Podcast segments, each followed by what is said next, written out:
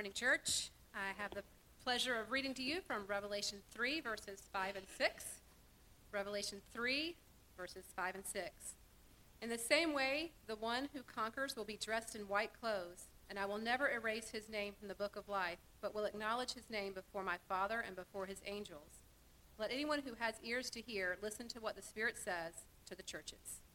May God bless the reading of his word.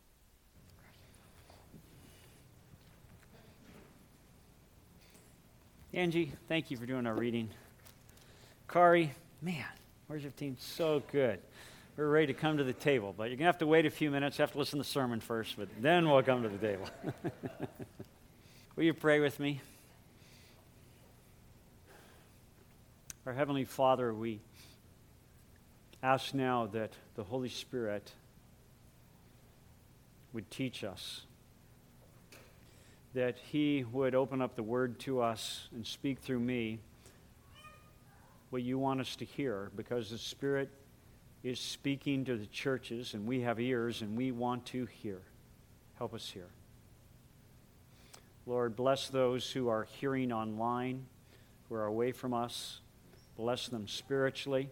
Minister to them as well. And we ask all these things in that beautiful, wonderful name, Jesus. Amen. It was 1987, and I was on my way to visit for the first time my ancestral home in Greece. I had been ministering in Asia for three months in Indonesia, the Philippines, and India. I decided I'd come back to Hawaii around the world and take a little side trip.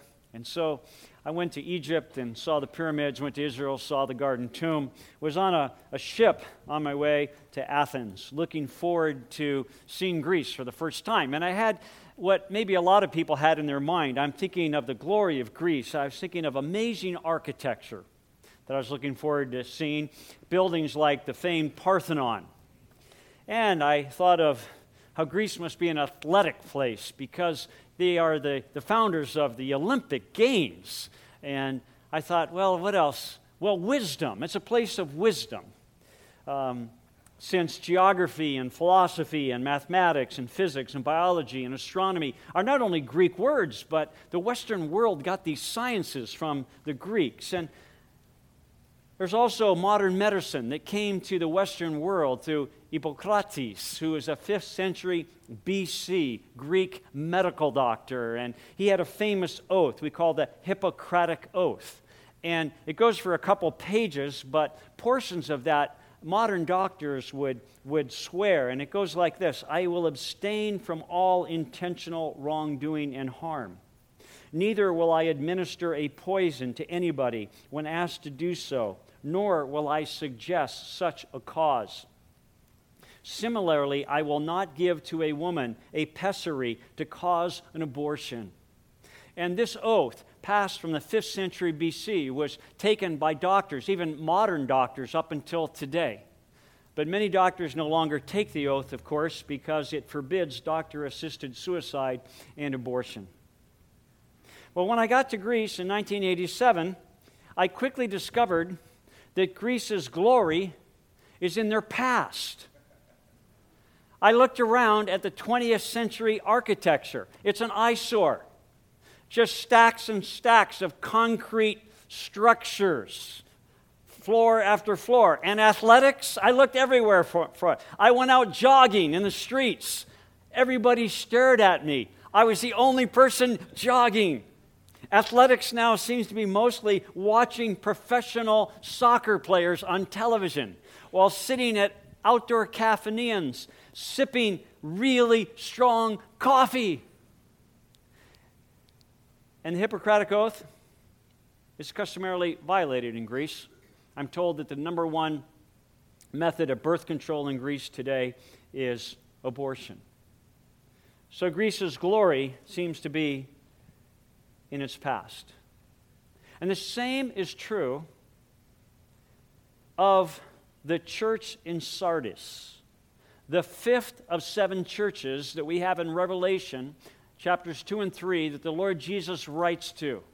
And it's a church whose fame and glory was in the past, as was the city itself.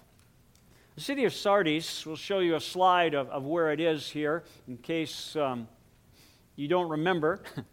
in Asia Minor, which is modern day Turkey, you'll see the seven churches with the seven stars, and Sardis is there in the middle on the right. 700 years before this letter was written, the city of Sardis was one of the greatest cities in the entire world. The king of that area, which was called Lydia, the king of Lydia had his throne in the city of Sardis. And it was a wealthy city, and part of its wealth was the fact that its rivers were flowing with gold, literally. But the city, by first century AD, when this letter was written, was in a decline. It was degenerating, as Sir William Ramsay said. The name Sardis in the Greek language is actually a plural noun because it was a twin city. There was one city historically that had been built high on an acropolis on a hill. And I think we have another slide. We'll, we'll show you that. Um, you'll see the hill there, and the, the city was there. And they could defend themselves from enemies easily, 1,500 feet high. But down below, they built a second city, and you can see some of the ruins there. Let's see the next slide of the ruins down below the citadel. And a few more slides here.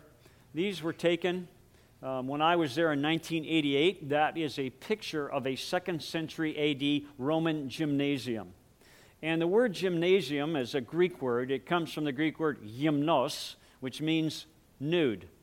And the reason they were called gymnasiums is originally they were a place of athletic competition where Greek males competed in the nude, and women were forbidden to go to the gymnasium. Well, the gymnasium grew to a place where not only did they have athletics, but they started having public baths and they added libraries and teaching, and it became a real center. And so here is a picture of a Roman gymnasium, another picture the next one. And if you look, there's a really small person in that arch with the red jacket. That's what I looked like in 1988. That's me standing under the arch, fully clothed, I might point out.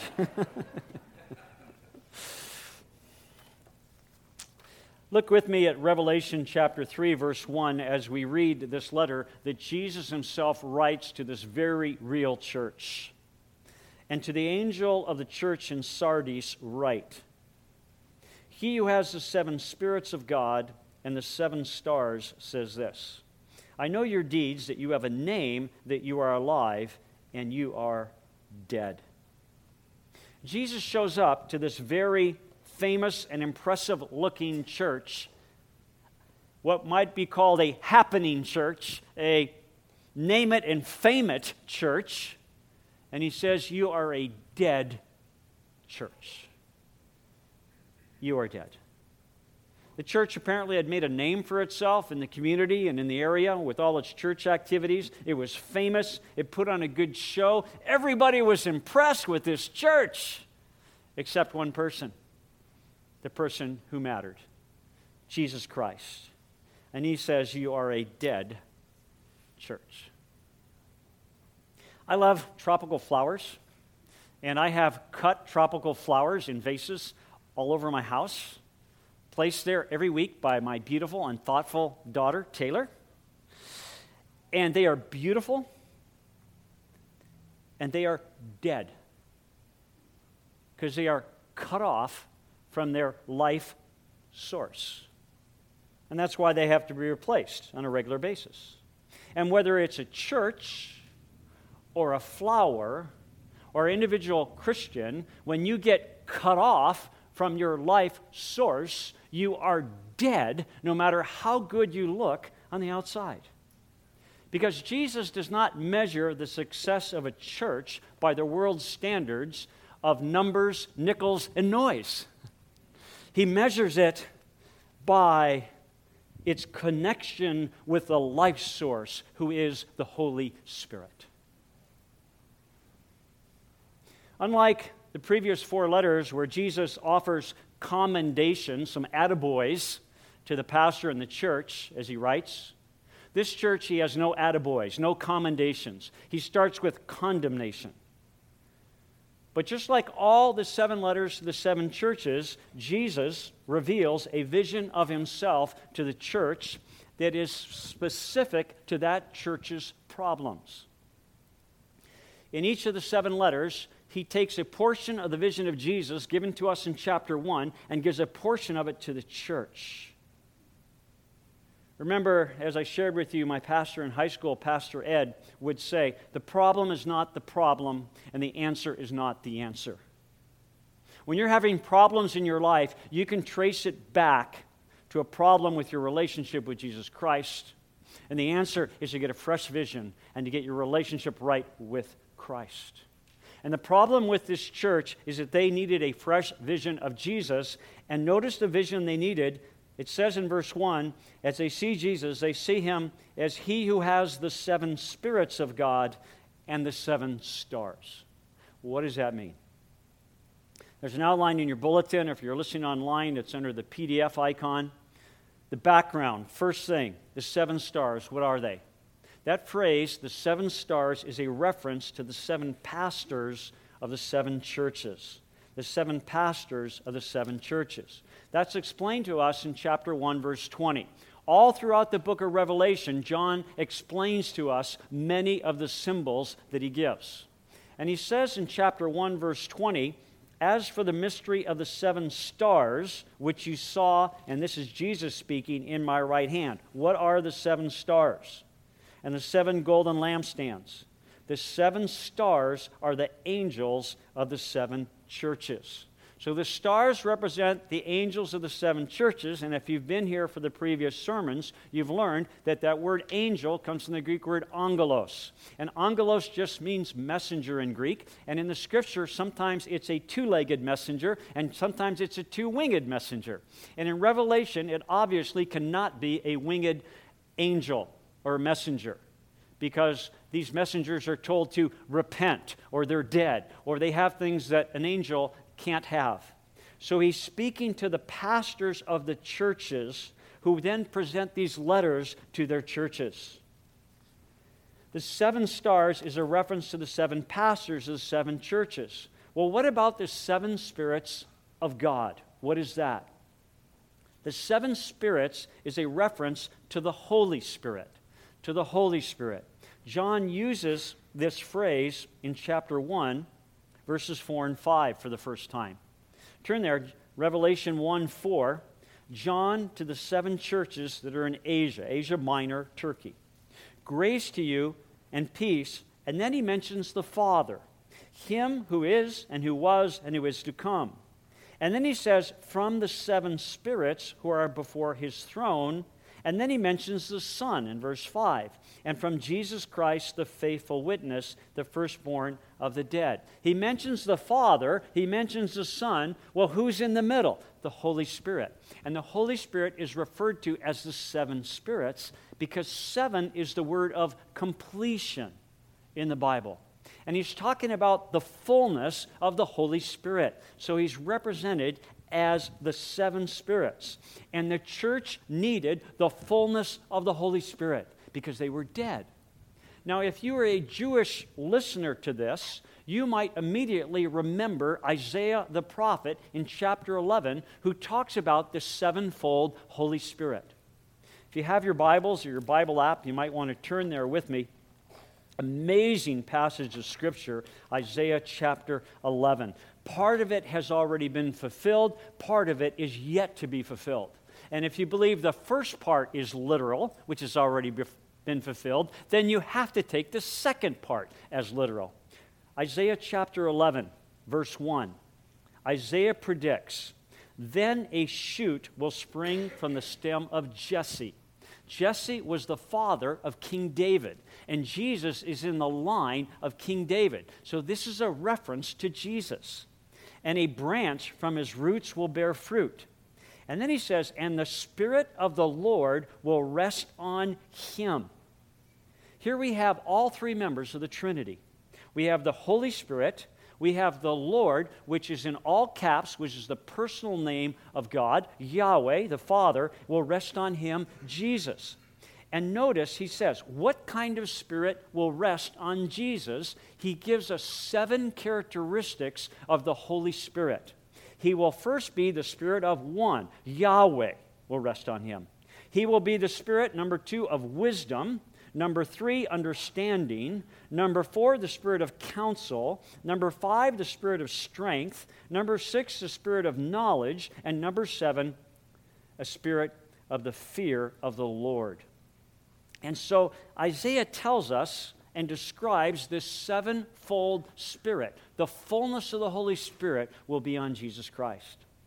Now he goes on in verses 3 to 9 to talk about the Messiah's kingdom and how he's going to reign on earth.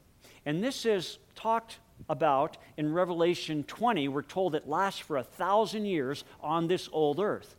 Now, when you read Isaiah 11, 3 to 9, you read that and you go, well, that can't be the new earth where everything's perfect. And yet, it's not now, it's some in between time. It's better than now. Now is good. This is better, but what's described here is not the best. And it is that 1,000 year reign described in Revelation 20. Let's read it beginning in verse 3.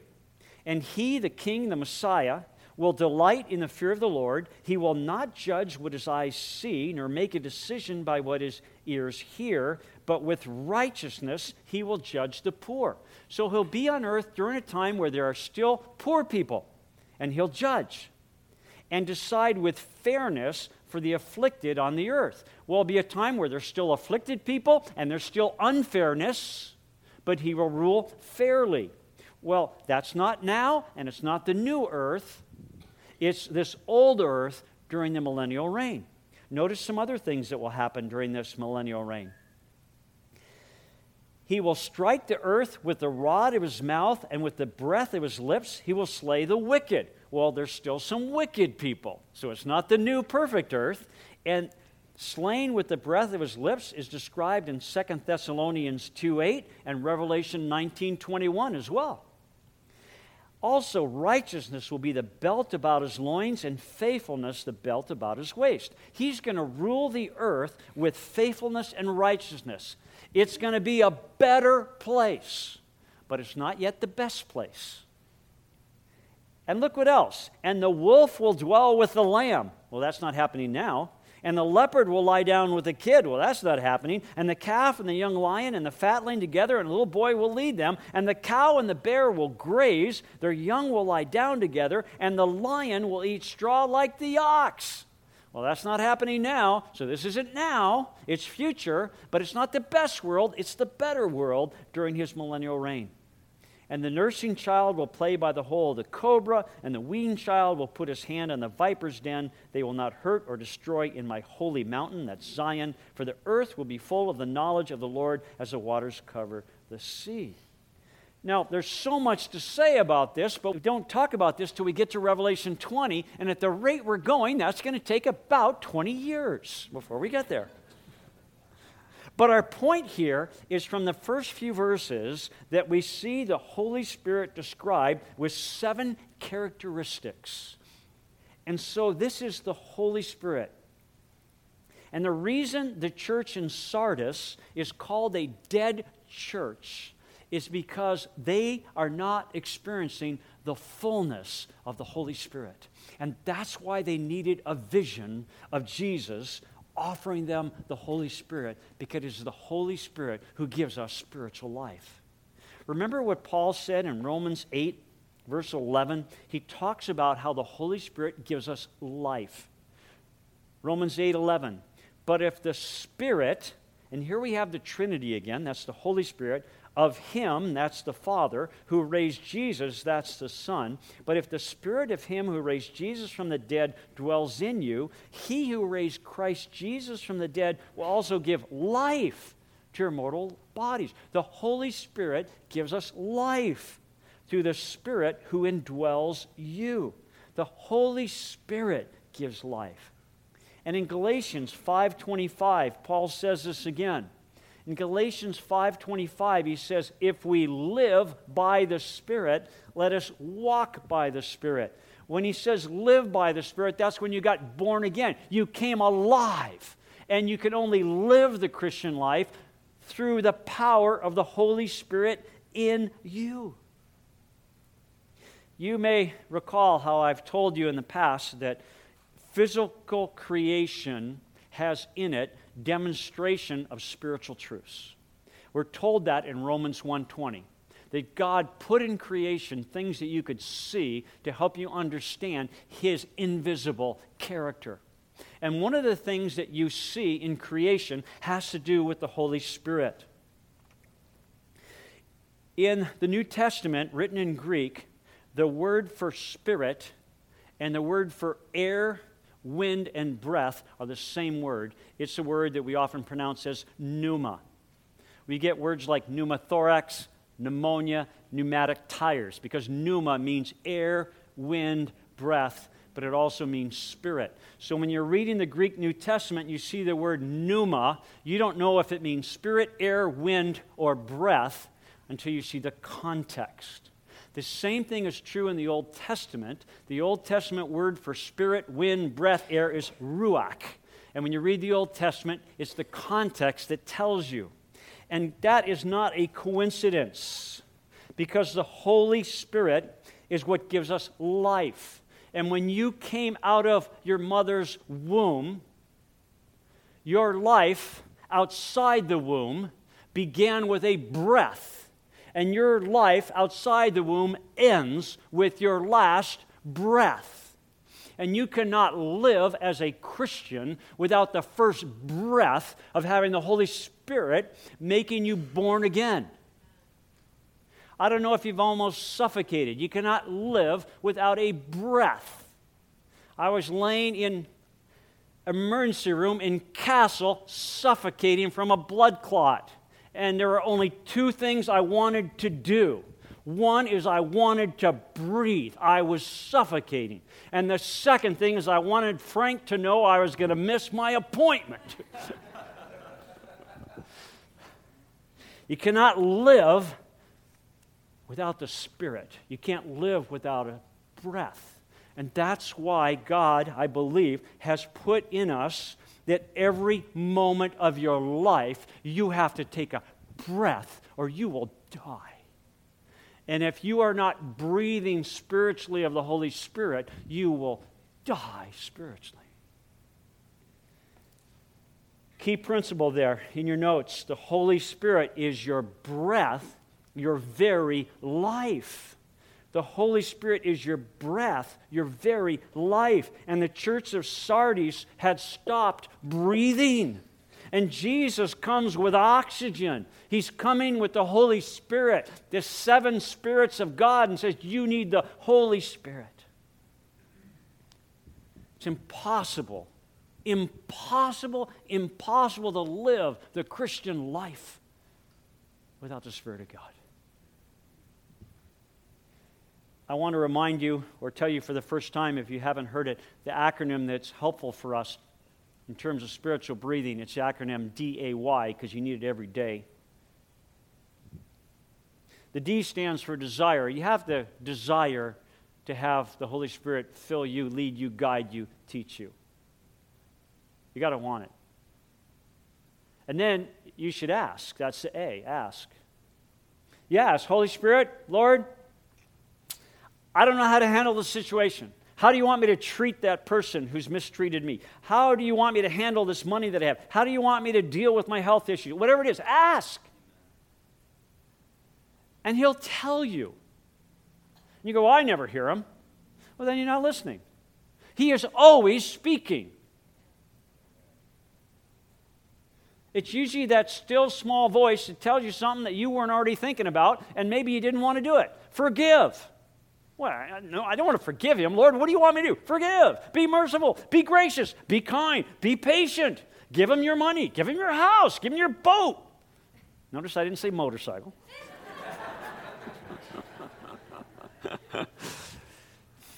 Listen for the Holy Spirit, and then Y is yield? Are you going to yield to what he says? You don't have to. He didn't force you. You're not a robot. You have a choice. But if you don't yield to the the leading of the Holy Spirit, then you got to start back at D again because you didn't desire it. Desire, ask, yield for the Holy Spirit to lead you.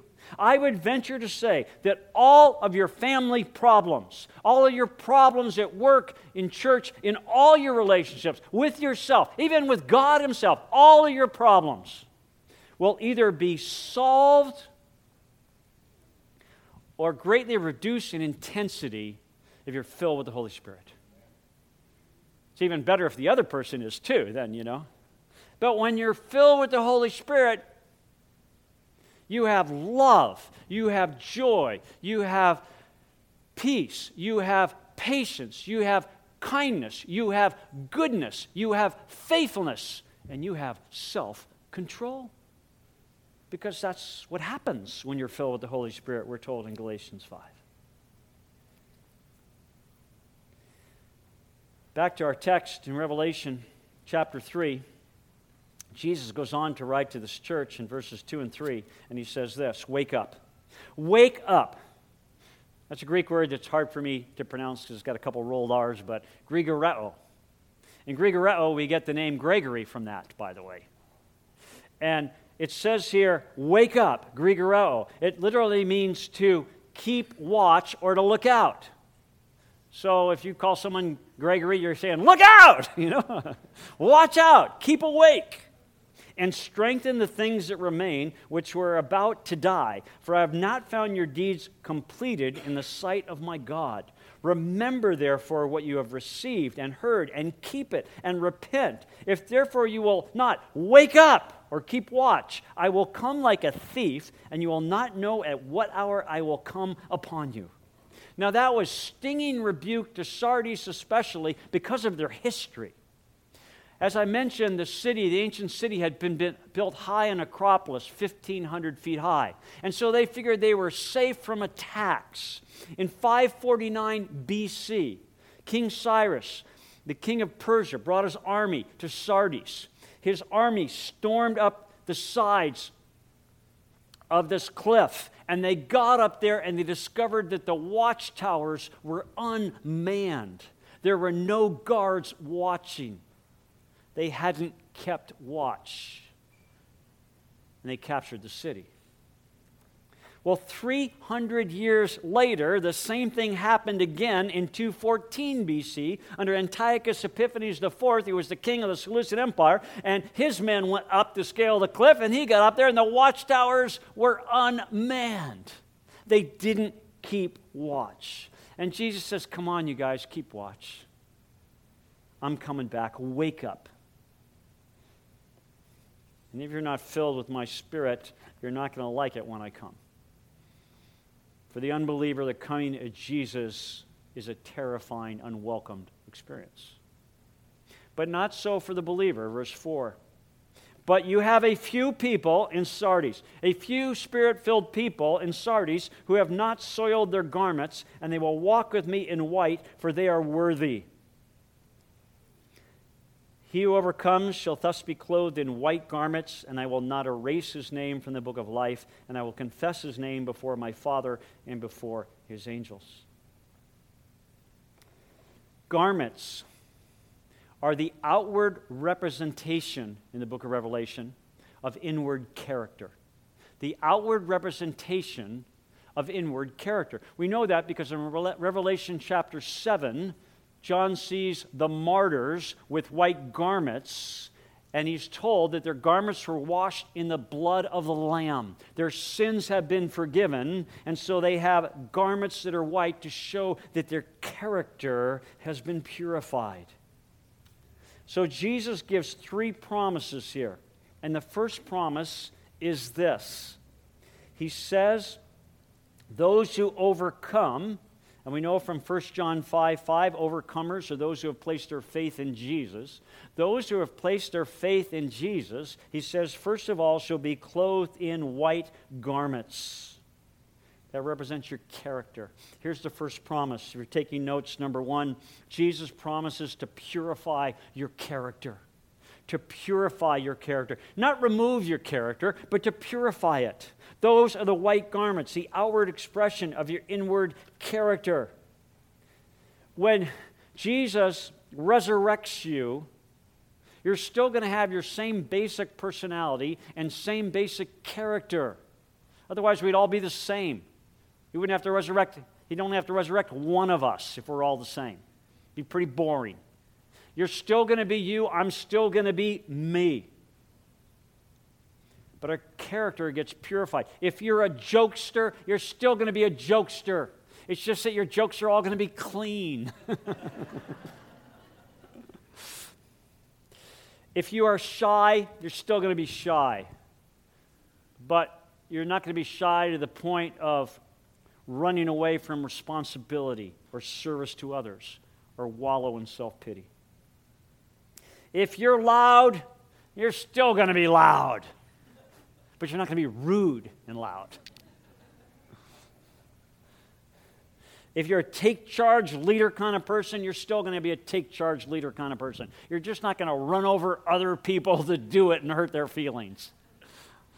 You're going to have a purified character because you've overcome through Jesus Christ. Jesus promises to purify your character, and God knows you need it. and so do I. So do I. There's a second promise he makes. He says, I will not erase his name from the book of life. The book of life is an important book. It's a book that lists everybody who has eternal life. And that's the most important book to have your name in. I used to always make sure I wrote my name in my books so when I loaned them out, I'd get them back. Didn't help. it doesn't really matter if my name is in those books, but I want my name in the book of life. Look what happens if it's not in that book, Revelation 2015. Revelation 2015. And if anyone's name was not found written in the book of life, he was thrown into the lake of fire. Now, some people read this and Jesus says, I will not erase your name. Does that mean it can be erased? Some people see it as a, a threat. No, he's saying it can't be. It's a promise. I put it there. I wrote it with my own blood. Your name is there not because of what you do or don't do, it's because of what I've done. I will not. And the word not there is a double negative in the Greek. In English, a double negative cancels, but in Greek it intensifies. He goes, I will not not, which means never erase your name from the book of life. So, what's the second promise? Jesus personally guarantees your future. Jesus personally guarantees your future. How incredible! He guarantees it. I will not erase your name, he says. He guarantees it. And then he says, I will confess his name, her name, before my Father and before his angels. This is the fourth time in six verses that the word name is used. We already saw that the church had a name, but it was a false name. Jesus says, I'm going to confess your name. A name represents character, who you are. And he says, I'm going to confess who you are before God and his angels. I'm going to stand beside you. Here's the third promise Jesus promises to defend your name to defend your name. When you're at the judgment, when you're before God and all of heaven, and someone says, What is she doing here? What is he doing here? And you got Jesus next to you? And Jesus confesses your name? Jesus says, This person is holy and pure and righteous. I defend their name, and it's Jesus. That's the best. That is the best. This church had a name with the world. Who cares? You want a name with Jesus. You want Jesus defending your name. And he promises these three promises to those who overcome, those who have placed their faith in Jesus. But you may be thinking, but I've never placed my faith in Jesus. What about me? Well, you're pretty much hosed. Unless you do, it's up to you. Choose. Jesus says, I'm either going to come like a thief on you and you're not going to like it, or I'm coming to defend your name. Have you put your faith in me? I'd like to ask you to bow your heads as we pray, and I ask those who are serving communion to come and prepare the table. And as we're praying and our heads are bowed, I, I don't want anybody to be host. I don't want anybody to miss out. If you've never asked Jesus to come into your life and save you, forgive your sins, why would you wait a moment longer? If you believe He died for your sins, if you recognize you need a Savior, if you believe He rose from the grave and you desire to rise from the grave and spend eternity with Him as well, then call out to Him now and just say, Lord Jesus, I believe. Please save me. And He'll defend your name, He'll save you. Before we end, just hear this verse that we heard earlier in the in the sermon from Romans 8:11. If the spirit of God who raised Jesus from the dead lives in you, then just as God raised Christ Jesus from the dead, so he will give life to your mortal bodies by the same spirit living within you. Thanks for being here church. Have a great Sunday.